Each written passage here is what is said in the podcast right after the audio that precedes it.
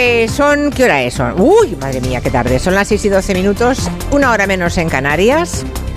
Seguimos emitiendo desde el Palau Robert. Estoy muy cansada a esta hora ya, ¿eh? Estoy hoy que ahora, ahora voy a descansar. Ahora solamente tengo ganas de escuchar a Juan Soto Ibars, Elisa y Angélica Rubio.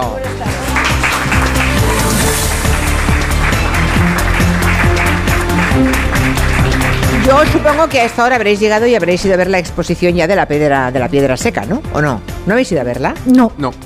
Hombre, pues, Falta, falta, falta. Hasta luego. oye, tenéis que verlo. Hay una, hay una exposición estupenda que hemos venido a promocionar a Palau Robert. Promociona, promociona, cuéntame. Sí. Bueno, piedra, piedra. Piedra. Piedra sobre piedra. Piedra sobre piedra. Me la estás sin argamasa, sin argamasa, sin nada. Ecológico, sostenible, mm, barato, artesano. Bonito. Mi abuelo ya lo hacía esto en Galicia. Hay un artículo precisamente hoy en el Progreso que habla de la, de la a pedra seca. ¿eh? Eh, aquí pedra seca y en Galicia pedra seca. Se dice, se dice igual. Sobre cómo se construían los muros, los bancales, por ejemplo, de la Ribeira Sacra. Y aquí está en multitud de paisajes de Cataluña y de otras zonas del Mediterráneo. Bueno, como veo que nos apasiona el tema, Ay, yo os quería preguntar, antes de empezar con el tema que vamos a plantear, perdóname, Asun Salvador, que estás ahí esperando. Sé que Aquí estás en el. Congreso. Estás Aquí ahí, estoy. ¿verdad? Aquí Déjame estoy, que. un sitio para vale. otro. Vale, déjame que os pregunte. Le he preguntado a la vicepresidenta hace un instante por el tema de García Castellón, es decir, esa especie de partida de ajedrez que se está jugando con eh, los conceptos para meterlos o no dentro de la ley de la amnistía y de qué forma desde la justicia eh, se intenta que eso no sea posible, que no se pueda aplicar a determinadas personas, básicamente a Marta Rovira y sobre todo a Carlas Puigdemont. Mm, ¿Queréis decir algo al respecto? Porque te- ahora hay un artículo de la Convención de Derechos Humanos que del Parlamento Europeo, ¿no? Que Yo lo está en tengo, juego. lo tengo bastante claro. No se trata de la Convención de Derechos Humanos, ni del terrorismo, ni nada. Se trata de que se está forzando eh, en los límites que el Código Penal marca para el terrorismo para aplicarlos a lo que nunca fue terrorismo. Y eso hay que tenerlo clarísimo. Hoy acaba de dictar una providencia García Castellón en la que comunica y reconoce que él no empezó a, a, eh, a investigar a Puigdemont hasta el día 6 de noviembre de 2023. Os recuerdo que el 9 de noviembre se firmó el acuerdo entre Junts y el PSOE, que el día 6 todos sabíamos que estaban negociando el acuerdo de la amnistía. Este procedimiento llevaba abierto desde cuatro años antes y además estaba abierto y mantenido en secreto sin que se hubiera hecho ninguna diligencia. Y yo, en fin, desde una postura desapasionada, tengo que decir que eh, nadie vio terrorismo eh, cuando, ni siquiera cuando los CDRs, eh, que la sala de lo penal ha dicho que no tenían explosivos y simplemente tenían precursores. Eh, yo creo que la a ver cómo acaba ahora la partida. yo esta. tengo que terminar. Que yo creo que la ficción tiene que per- permanecer en los límites de la ficción. La- en la justicia no se puede hacer ficción. Yo soy novelista y escribo ficción, pero un juez no puede escribir ficción.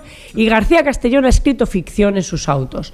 Lo ha escrito, yo lo he dicho varias veces y lo sigo diciendo desde una forma totalmente desapasionada. Entonces, ¿qué fue antes? ¿El terrorismo que se indulta o que se quiere indultar o el terrorismo que se inventa. Bueno, desde mi punto de vista, si nunca se hubiera inventado un terrorismo que no existió, no hubiera hecho falta forzar eh, en la amnistía Pero un ahora- terrorismo que no existía. Es Pe- decir, pero ahora hemos dado un paso más. Ahora dice, no, es que no es solamente tema terrorista, es que eh, había una eh, algo que estaba claramente fuera de la ley de amnistía, que es lo de la integridad física y no atentar contra la vida de otras personas, que mm, estaba exprofesamente fuera de la ley.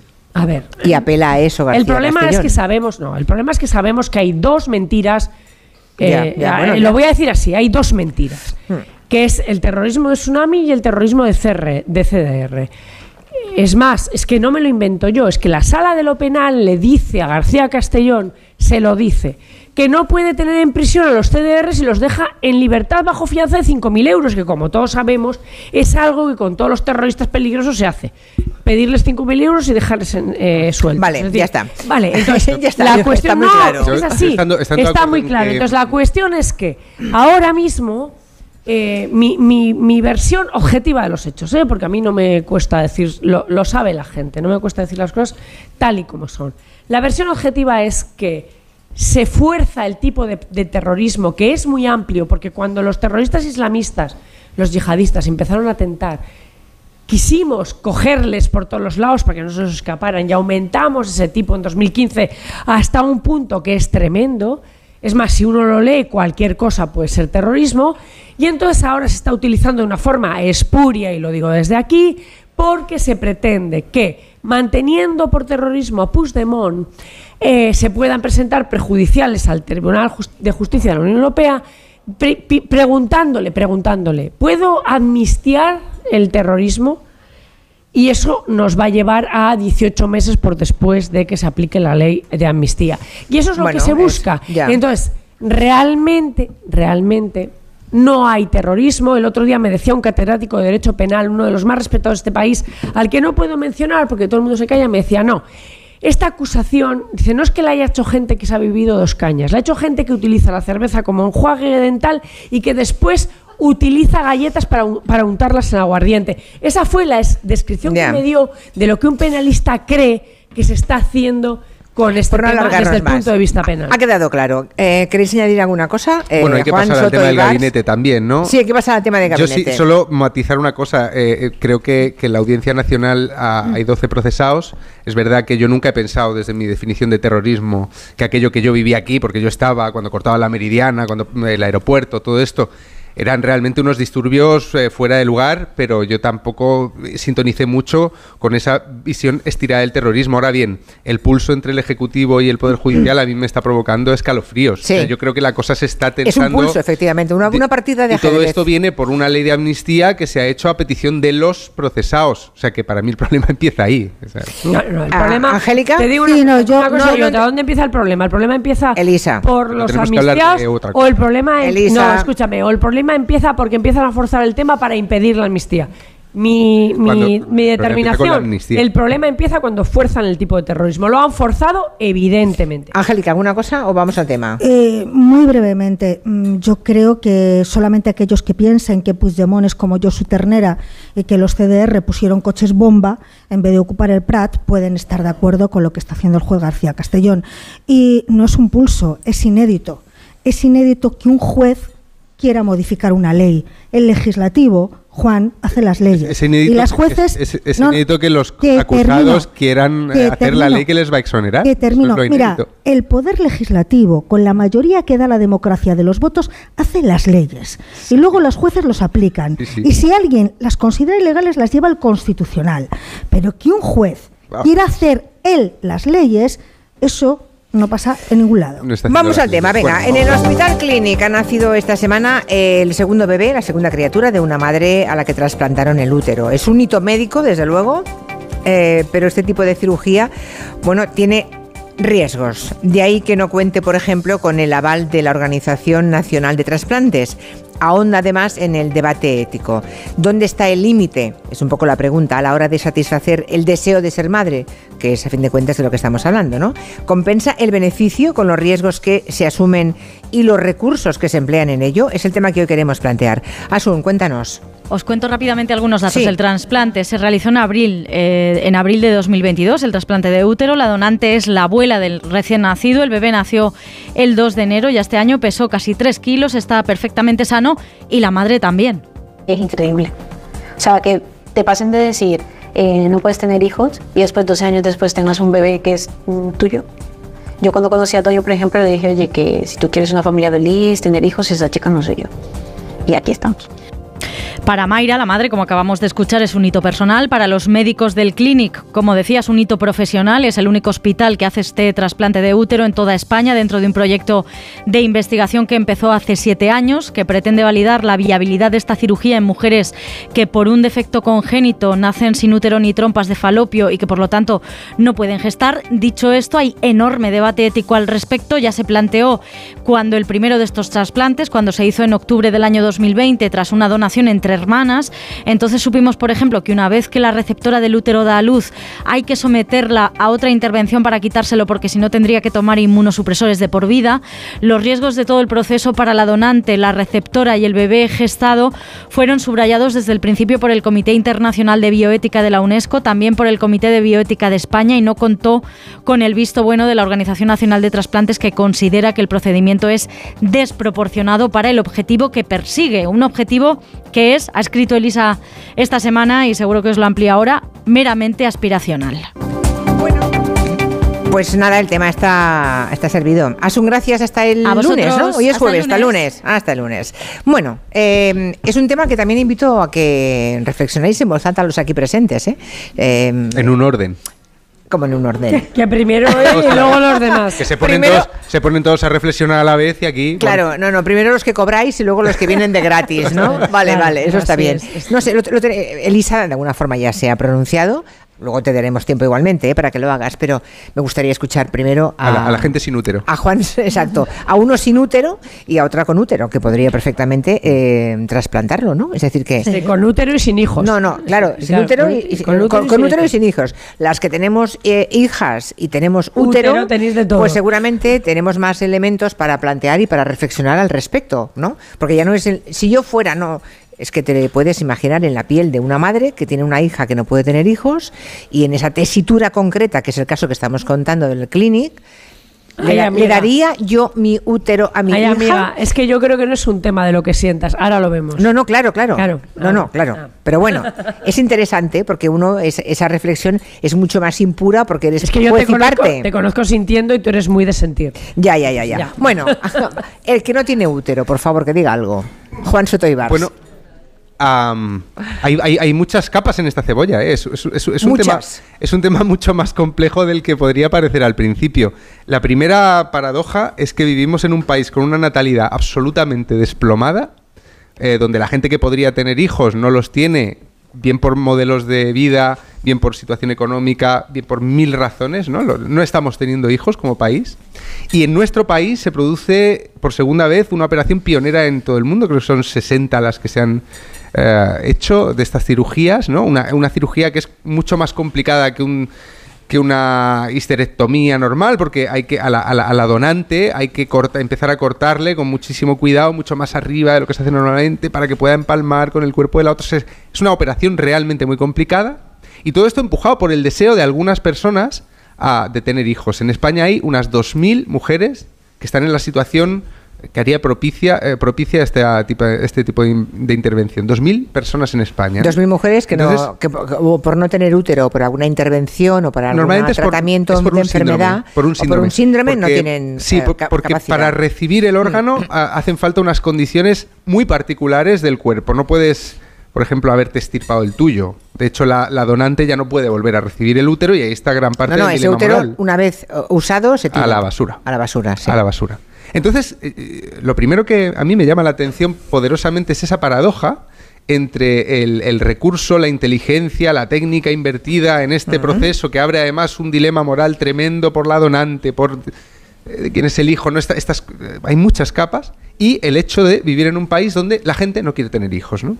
Bueno, yo dejo ahí esa primera reflexión. Pero no te has mojado, ¿eh? Es que Vale. yo no sé si Me voy a mojar yo, que me voy a No, mojar. no, pero Yo- todavía yo- no. yo- todavía ¿Qué? no. Yo me quiero mojar No ya, déjame mojarme. No, no, no. Primero, Angélica Rubio. Mis- No, Que venga, me quiero Angélica. mojar.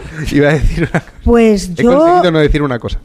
A mí, a mí me ha suscitado controversia eh, pensar que por qué esto suscita tanta polémica y el trasplante de cualquier otro órgano no. Hombre, porque se lo han quitado a una persona viva y en muchos casos una persona fértil, como la anterior, que era una persona de 36 Bueno, años. No, porque- y porque- hay- y porque los no es un órgano trasplantes- vital, no los trasplantes, los trasplantes de médula se hacen de personas Ya, vivas. se sacan de la sangre. Entonces es- No, es- pues es muy curioso, problema. ¿no? Dona sangre y te A ver, Elisa. Elisa, luego te doy la palabra. Vale. Mm, Ahora bueno, no. yo me lo he planteado dentro de mi ignorancia supina. eh, no he visto esta, esta polémica en trasplantes de otros órganos. Quizá porque ¿Están por- muertos los donantes? Quizá no, hay donantes que no. Tú puedes donar un riñón y Sí, sigues viviendo. pero tienes por otro, ejemplo, solo tienes un Por ejemplo. Solo Entonces, tienes un útero. no, no es verdad, Elisa. Hay casos de trasplantes de órganos que el donante sigue vivo, no muere. Ya, O sea, pero y esta polémica, no esta son- polémica no se produce ni cuando alguien dona médula, ni cuando dona un riñón, ni cuando no sé qué. Y aquí tenemos la polémica, ¿vale? Yo, mm, a mí no me supone ningún dilema moral. Yo creo que, eh, que está bien. ¿Y por qué creo que está bien? Pues para hablarlo claro, porque no hay transacción económica por el medio.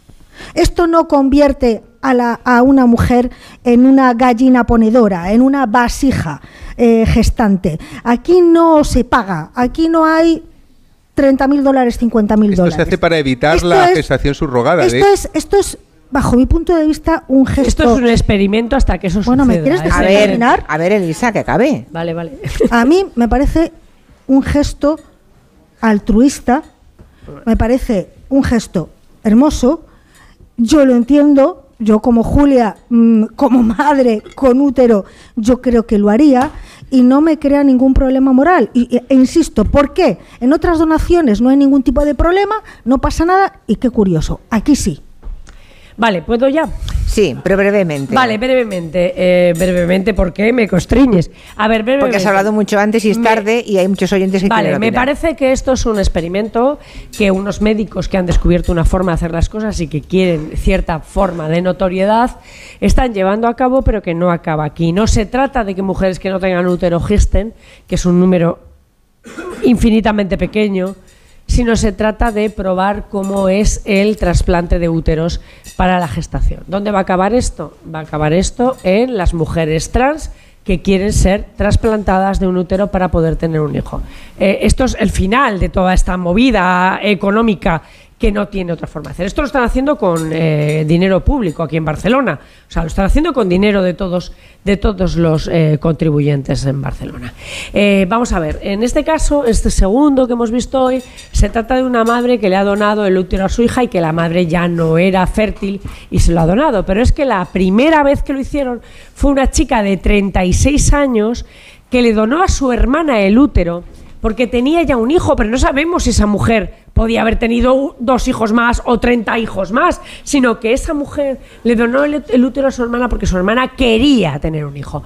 Este es el tema del deseo, porque no existe ningún derecho a tener hijos. Sí, me acuerdo que eh, sino claro, de- es deseo un tener caso hijo. diferente. Es un caso diferente. El primero que se difundió a este de ahora, porque Bueno. en efecto era una e- es diferente una mujer que ya no está en edad fértil, digamos que ya no va a usar para procrear su útero, que seguramente ya está en época de menopausia, que por tanto eh, no, no tiene la regla y no va a quedarse sin la menstruación, porque ya no la tiene. Es diferente un caso como este de alguien que todavía está en edad fértil, ah, que aún tiene la regla y lo que eso supone. Claro, la primera vez les Para la dijo, el salud. el, comité de trasplantes les dijo la primera vez, busquen mujeres perimenopáusicas, que ya no vayan a ser fértiles. O cadáveres. Exacto. Y se negaron que no. No. O cadáveres. Y dijeron, no, es que eso es más complicado. Sí, no, les dijeron, Buscaron oiga, cadáveres. trasplante cuando muera alguien, hagan un trasplante de útero. Pero dijeron, no, pero es que primero hay que trasplantar el corazón, luego los pulmones, luego el no sé qué, y el útero llega después y llega ya en malas condiciones. ¿Por qué? Porque lo que están buscando es una fórmula de trasladar úteros de una forma práctica.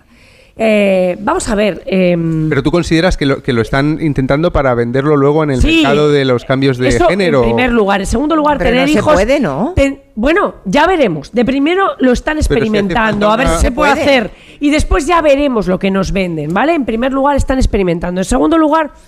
No es un tema eh, de riesgo vital. Cuando te trasplantan un, un- riñón y dicen, no, es que está en diálisis y su hermano le ha donado un riñón. Es porque, oiga, mi hermano está jodido vivo, con perdón, porque tiene que ir a diálisis y porque no puede sobrevivir le- de los, mis dos riñones le cedo uno para que viva con más Sí, está- calidad de vida. claro, ¿De sí. acuerdo? Pero es que tener hijos no forma parte de esa necesidad.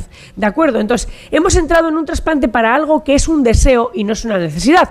Porque esa buena chica que ha sido trasplantada podía haber, como mi hermana, eh, por ejemplo, pues adoptado a una criatura con ocho meses de un país del tercer mundo, habérsela traído y haberla querido tanto que mi sobrina tiene 18 años y es una niña Vale, por tanto- maravillosa. por tanto- Pero no, quería tenerlo y para eso ha tenido que vaciar a su madre. Ojo, han No. tenido que vaciar a su madre no, o a no, su no, hermana. no, no, no. Es así, sí. No, no, no, no. Vaciar no. ah, yo- Vaciarla, como tú le quieras. No. Dejarla sin un órgano. No, no, bueno, sin sí. dejarla sin un órgano, No. que forma parte de ella. Elisa. Que forma parte de su interior y con las consecuencias que eso tenga, dejarle sin ese órgano Elisa, por un deseo. Punto. Déjame que haga la puntualización que en este programa y yo he peleado mucho y además en público lo he dicho varias veces que las palabras que se escogen nunca son inocentes y que cuando a una No, mujer se le he hace una esterectomía y se le quita el útero por razones de vida o muerte, porque tiene un cáncer, por ejemplo, eh, me, me- me parece indignante que se diga que se vacía a esa mujer. Estupendo. Y cuando una, chica No de la 30 y- vacía. cuando una chica de 36 años se le quita el útero para dárselo a su hermana ¿Por qué? y se le tiene 12 horas en una... Pero Elisa. no se le quita, se lo entrega a ella. Es que Elisa, parece que venga alguien a quitárselo, Elisa. Entonces, ¿puedo, ¿puedo donar mis órganos? Elisa. ¿Puedo donar mi riñón, que me lo Bueno, prohíbe la ley? por favor. Pues, ya.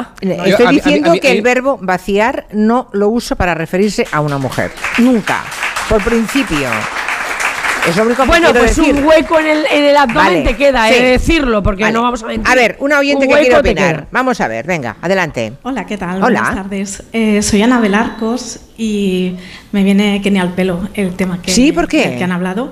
Eh, yo padecí un cáncer de mama hace ocho años Ajá. Y mm, me recuerdo que antes de empezar la quimioterapia mi oncóloga me dijo, mira, ¿quieres congelarte óvulos? Y le dije, hombre, pues sí, me gustaría que mi hija tuviera una hermana. Eh, no me dio tiempo, me dijo, tienes que elegir o que Aina tenga un hermano o que tenga una madre eh, decidí ser madre ¿no? de Aina.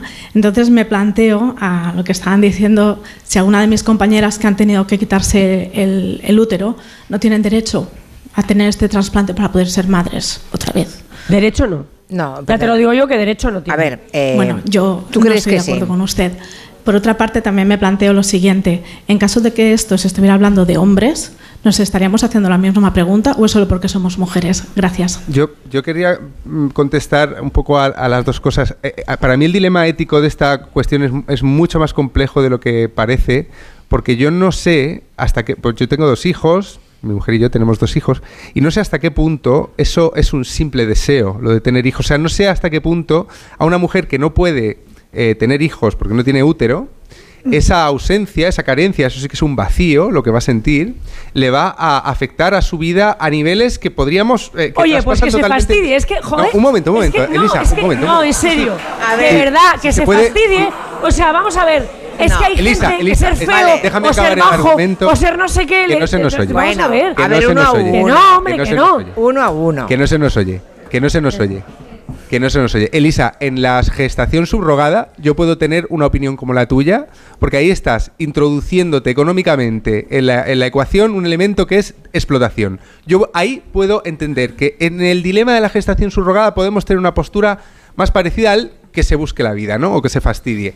Pero en este caso que hay algo tan altruista de una hermana a otra o de una madre a una hija, eh, y vista el, el testimonio de la, de la chica que acaba de oírse al principio que había recibido el de su hermana, que le decía a su pareja, oye, que sepas que si quieres hacer vida conmigo, yo no, conmigo no vas a poder tener hijos, etcétera.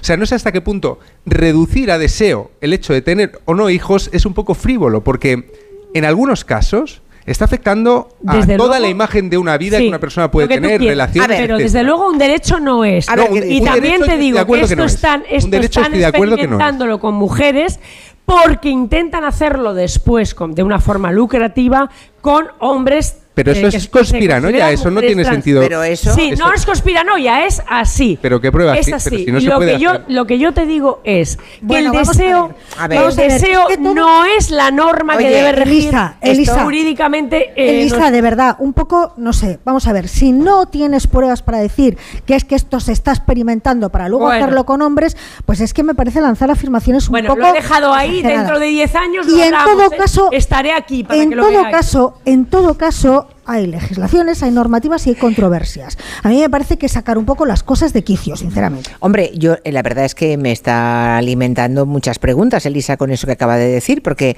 tengo que preguntarle a, me voy a llamar al doctor Carmona, que es, eh, un es el artífice precisamente de este nacimiento.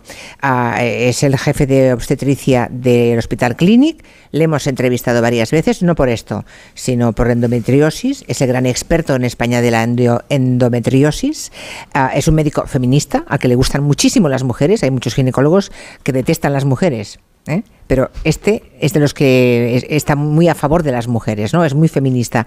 Por eso me extraña, pero le voy a llamar para que le llamamos la semana que viene para preguntar si algún en la biología de un hombre, en la Pero si biología de nacimiento de un hombre, eh, si luego hace transición, se le puede meter, un- se le puede implantar un útero y, y- y sacar adelante una Es vida. que la transición biológicamente no llega a ese extremo. Es que, yo creo es que que ni siquiera todas las mujeres Yo pueden no. recibir un útero de Pero otra. da igual, si es que es un- en términos, Bueno, no, eh, en términos éticos. No da en igual. términos Elisa. éticos, tú no puedes sacarle el útero a una mujer de 36 años, como se ha hecho en Barcelona. Que no se lo para- sacas, que lo entrega ella. Pero que es que, da igual, porque que a mí no me dejan entregar mis órganos. Eh, es que el Estado sí. impide que tú entregues tus órganos porque eh, tú dices, no, es altruista. Bueno, es altruista o le está chanta- haciendo No, no, chantaje Elisa. emocional la hermana toda su vida. Elisa, es que no lo sabes, ¿de Elisa, acuerdo? ah, el Estado no te prohíbe entregar un órgano si es a tu pareja, a tu hijo o a tu padre o a tu madre. Por una necesidad de vida o muerte. Claro, claro. No porque quiero tener un Claro, hijo, lo que o no- quiero ser más no, alto, lo que- o quiero tener sí. pelo, o quiero... Ah, amigo, es que no es lo mismo, ¿eh? No, no, claro, pero Ah. no, claro que no es lo mismo. Pero si Hombre, a mí me parece que no es lo mismo querer tener ver pelo que querer tener un hijo, ¿eh? A ver qué dice es esa señora. Bueno. Claro, porque se puede vivir sin un hijo perfectamente. A ver qué dice Y sin pelo Es, también. por favor. eh, es un tema muy interesante, muy polémico, muy complicado. Eh, yo en algún aspecto estoy de acuerdo con lo que estaba comentando Elisa.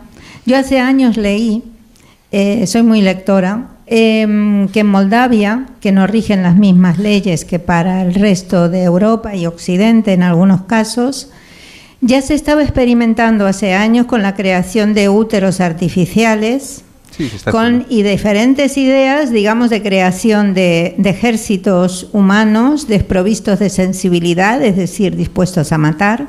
También tienen legiones de mujeres eh, dispuestas a ejercer y ejercen como, como vientres de alquiler. Digamos, hay un comercio totalmente vigente en ese sentido. Eh, lo que esto me parece que es una nueva experimentación en vivo, como en otros casos, y observo también que hay una cierta tendencia a legislar sobre el deseo. Entonces esto habría que indagarlo un poquito más antes de convertir en ley Vale. un deseo. Muchas gracias. Una más. ¿Cómo lo ves tú? Eh, pues yo he empezado, eh, cuando has comentado el tema al inicio del programa, he pensado que era una vez más la politización de los derechos reproductivos. Pero después pensando, he pensado que aquí el problema de base no es que una mujer esté dispuesta a darle a otra un útero. El problema realmente es que nos hace pensar que el ser madre tiene que ser algo completamente biológico. Mm. Es decir, lo que estamos fomentando es un concepto de la maternidad totalmente biologizado, Sí. si se puede decir así, y fomentando una idea que es totalmente conservadora. Cuando tú puedes ser madre, si tú tienes esa necesidad, porque todas las necesidades son lícitas, la cuestión es por qué tú tienes que pasar por ese proceso para que tú te sientas legitimada por tu entorno, para que ese hijo sea reconocido como tal. O Porque sea, si para- no- eh, sí. en lugar de adoptar, quieres decir, ¿no? Por ejemplo. El biologismo frente. Sí, vale. sí, totalmente. Interesante. Sí. Sí. ¿Alguien más quiere, tiene idea, una idea formada al respecto? No. Es que formarse una idea, formarse una idea tan formada como la tiene Elisa es muy difícil. Pero ¿eh? que llevo, Porque llevo- el tema es, llevo- el tema escucha, tiene perdona, muchas. porque llevo muchos tiempos Ya, ya, ya. buscando, formándome la idea. No es que me la haya creado hoy, nada. No, ya, ya, ya. Sino porque me parece que hay varias cosas. Yo una vez, hace ocho años en este mismo programa, hablé de que yo, pues, bueno, a lo mejor hubiera sido una vez madre si hubieran inventado un útero artificial, porque acuérdate la que se lió el día que yo dije en este programa que con todas las cosas que han inventado, no han inventado la forma de que la mujer pueda desgajar la maternidad en términos laborales, etcétera, de su biología. Esa mola de Dios es Cristo, ¿vale? Oh, Elisa Beniaga. Pero vale, los vientres artificiales. Hay muchas mujeres no. que estarían de acuerdo en eso, ¿eh? Los vientres artificiales, no. O lo que ha dicho Elisa Beni. Pero, ojo, que el- eh, empezamos con el trasplante de, de úteros. Eh, ojo, que para trasplantar un útero hay que tener una mujer 12 horas en una en un quirófano, rajarla, Sí, sacárselo. pero es que, es que es la no madre, es que es su madre. es que me da igual que sea la madre, no, que sea un no, no, bendito. no, no, no, no, no. Sí, estoy- Hay cosas sí. que a lo mejor alguien haría por una hija que no lo haría absolutamente por Sí, nadie pero más. si no da igual, porque actúa de modo y manera que la máxima de tu voluntad pueda ser elevada a máxima de, eh, em, de norma eh, universal, que es el- el- la ética kantiana que yo practico, y es lo empiezan con una madre y cuando tú ya lo has aceptado de una madre y de una hermana, ojo, que quedó estéril con 36 años, porque aquí en Barcelona se ha dejado estéril a una mujer de 36 años para traspasarle el útero a su hermana, ¿eh? que fue la primera, esa mujer tiene un hijo, pero podía haber querido tener 36. No, 36 ¿vale? no tenía tiempo. Tenía tiempo como mucho para uno más con suerte. Bueno, da igual. Con suerte. Pero fue esterilizada y se le arrancó que- el útero para su hermana. Pero es que lo cuentas como si hubiera sido con- contra su voluntad. Bueno, es que la voluntad, ojo con las voluntades, porque estamos todo el rato hablando de voluntades viciadas, de voluntades que no son libres, de eso. voluntades que son tal. Y entonces a mí me parece que en una familia, cuando una hermana accede a con 36 años estar 12 años, 12 horas en un quirófano para que le arranquen el útero, dárselo a su hermana que geste y después tirarlo a la basura, me gustaría saber qué movimientos, eh, en fin, em, emocionales ha habido en esa familia para que esa mujer de 36 años se deje arrancar el útero. Vale. Ojo, que no es solo eso, ¿eh? que después tienes problemas, no solo porque te quedas sin regla, sino porque tus órganos ya quedan descolocados. Es decir, porque estar sin útero no es como, oh, mira, me he cortado una uña, no es así. ¿Vale? Entonces, esto. se ha Elisa, hecho una vale, vez, está se ha claro. hecho otra una vez, última opinión. Elisa, una última siempre. opinión. Hola, yo si soy madre, soy abuela y sí le daría, ah, si no hubiera podido tener a mi hija eh, hijos, sí que le daría el útero. ¿Se lo daría a alguien más que no fuera su hija? Mm, ahí no. No, vale. No. bueno, es un poco. Una lanza a favor de lo que dice Lisa, para que no. Sí. eh, esto es verdad. no- yo no, yo esto de los trans no sé dónde lo, lo ha sacado. A lo mejor luego no lo cuenta, Hombre, pero, pues porque- pero, pero un momento, un porque en momento. otros países pero lo por que, ahí los tiros pero lo que yo, sí que, lo que sí que podría abrir la puerta y eso me parecería más Suecia, peligroso es a que se pueda no de madre a hija o de hermana a hermana, sino que abra la puerta a que se pueda crear un mercado Claro. de donación Ese es De pobres, dinero de las de pobres. Úteros de pobre, Es- exacto. Pero vamos van a a, donar el útero a las que quieran Pero tener hijos sí- o a los que quieran tener hijos por dinero. Ese es el gran problema. Ese, ese, ese es el peligro. Pero ese es el eso peligro. pasa con, con los úteros y con los corazones y con Está las prohibido Claro. para los corazones. Pero Un- aquí se ha hecho en Barcelona un mensaje con, el de la con dinero público. Un mensaje de la mutua, venga. Mira, es que siempre se puede cambiar a mejor y en el caso de los seguros también. Mira, es que si te vas a la mutua te van a bajar el precio de cualquiera de tus seguros, sea cual sea. Es muy fácil, tienes que llamar al 91 555 5555. ¿Te lo digo o te lo cuento? Vete a la mutua. Condiciones en mutua.es.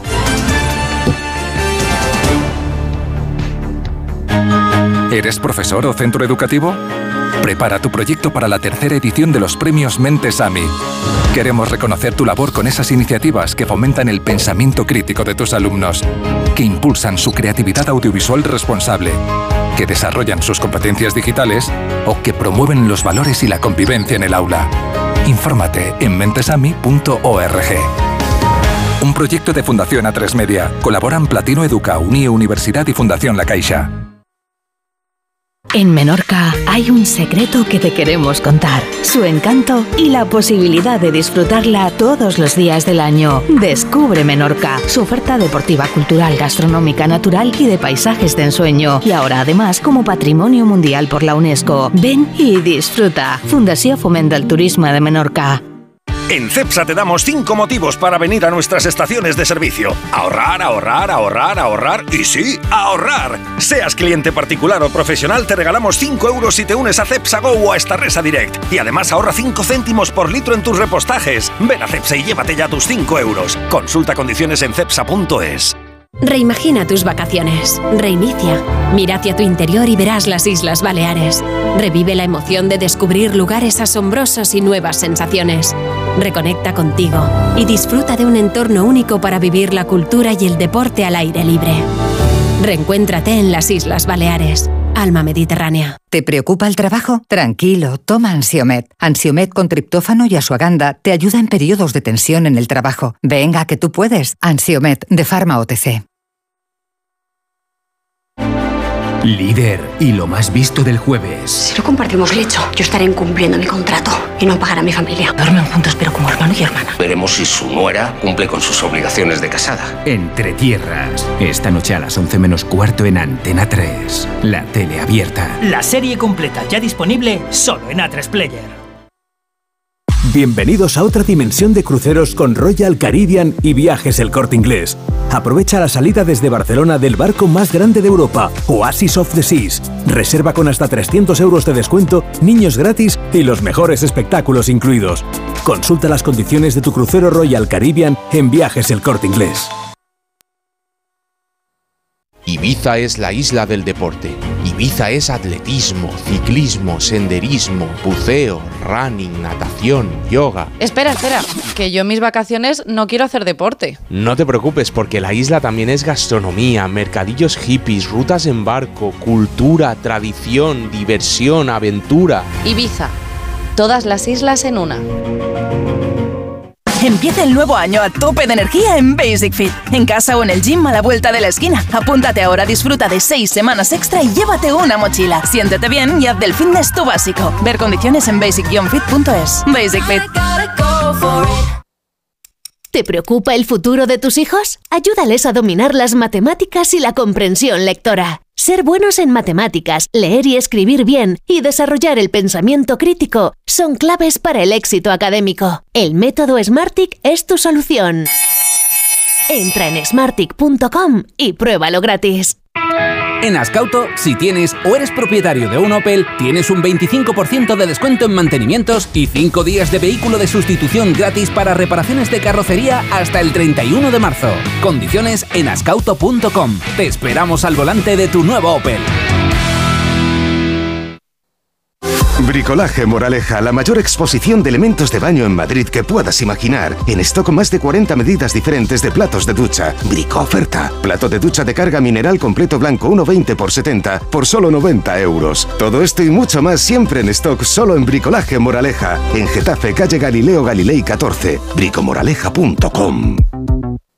¿No te gusta cocinar pero te encanta comer bien? ¿No tienes el tiempo que necesitas pero te gusta la vida sana? La respuesta es platerío.com. Menús completos con materias primas de calidad y cocinados por profesionales. Entra en platerío.com y recíbelo donde quieras. Platerío. Ahorra tiempo. Come bien.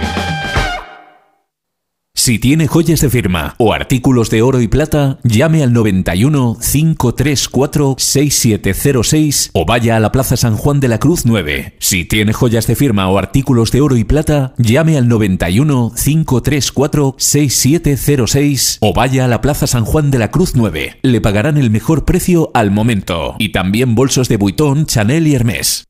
Ven y vive la experiencia. Del 24 al 28 de enero llega Fitur, Feria Internacional de Turismo. Descubre las maravillas de Ecuador y sus cuatro mundos junto con miles de destinos de todo el planeta. Sábado y domingo abierto al público. Entra en ifema.es y compra tu entrada. IFEMA Madrid. Siente la inspiración. Onda Cero Madrid. 98.0 FM.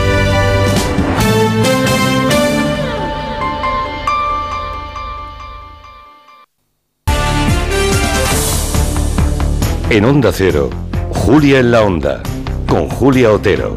Muy interesante la intervención de esta última señora. Se legisla sobre el deseo y el deseo de ser madre no es una necesidad, eh, nos la creamos.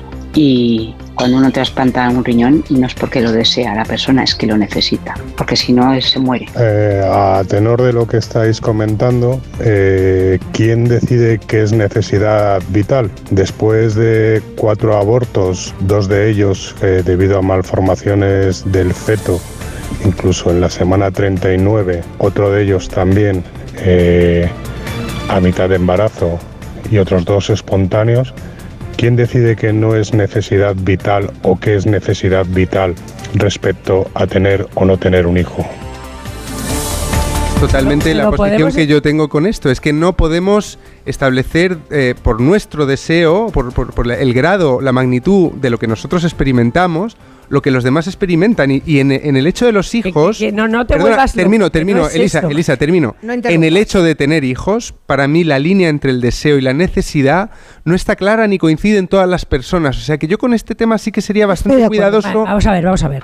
Vamos a ver, tachando de deseo que casi es frívolo, lo que para alguien puede ser una necesidad, que a lo igual, mejor para otra persona no. Necesidad vital significa que si no se cumple esa necesidad, la cascas. ¿Lo entiendes? Así de claro. No, no, no. Necesitas un riñón, necesidad vital. Porque si no tienes el riñón o el corazón, te mueres. Eso es necesidad vital. ¿Se puede vivir sin tener hijos? Mira, oye, yo voy a hacer 60 años, no tengo hijos y aquí estoy como tanta gente. No es una necesidad vital. Para ti. Los, no, para nadie. Es que no lo es. Es que es Bueno, un concepto. Elisa, no se puede ser ni tan Pero vamos a tajante ver. ni tan taxativa. Pero ¿sabes? claro que sí, pero no, vamos a ver. no, Vamos no. a ver. Hay gente, hay, Necesidad tú entiendes vital- que hay gente que tiene problemas mentales. Da igual, ¿Tú necesidad vital que- es un concepto No, objetivo. no. necesidad vital, no lo volváis locos. Porque lo digas tú. Ahora No, las tablas de es. son las tablas de Elisa Beni. Necesidad pues no. vital, pero ver, no os no dais es ni cuenta. blanco ni negro, pero hay no os dais cuenta que estáis ver, volviendo todo en función de cada uno. cerramos los micrófonos, vale.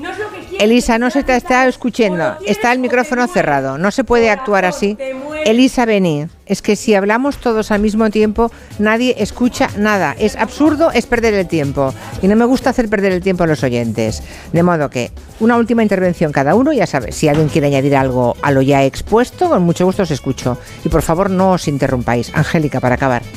Yo creo que frente a los temas complejos no hay soluciones simples, ni hay blancos ni negros, hay grises, hay muchos matices. Para mí la línea roja está es que en que con la vida humana no se trafica. Los seres humanos no somos ni coches, ni collares, ni bolsos, no somos objetos de consumo. No se puede mercantilizar ni la vida, ni los órganos, ni la maternidad, ni la paternidad. Pero de ahí a establecer dogmas de qué es necesidad o no, yo creo que entramos ya en temas muy complicados donde yo no tengo Vale. la solución definitiva. Eh, 30 segundos, Elisa. O Necesidad Juan, 30. vital se entiende en castellano, en catalán y en cualquier idioma que lo traduzcas. Necesidad vital significa que o lo tienes o te mueres. Punto. Vale. Todo lo demás, todos los demás deseos no son necesidades vitales. Está claro que los deseos no son derechos, eso lo tenemos todos, creo, bastante claro. Lo último ya, Juan. Hay muchas más sutilezas después de eh, este, este escollo de si es una necesidad o un deseo. Está eh, la aceptación psicológica que hay después, eh, de quién es exactamente hija esta persona, cómo se gestiona después todo esto, todo este gesto. O sea que me parece un tema de una complejidad suficiente como para leer varios libros. Pues nada, otro día hablamos. Seguir discutiendo. Bueno, muchísimas gracias a todos los amigos oyentes que han venido a ver, algunos por tercera y cuarta vez. Hay algunos que son muy repetidores eh, como público, otros que son nuevos. ¿La experiencia ha sido buena para los nuevos? Sí. Bueno, lle- llevan aquí, lleváis aquí cuatro horas y media, algunos sentados. ¿eh?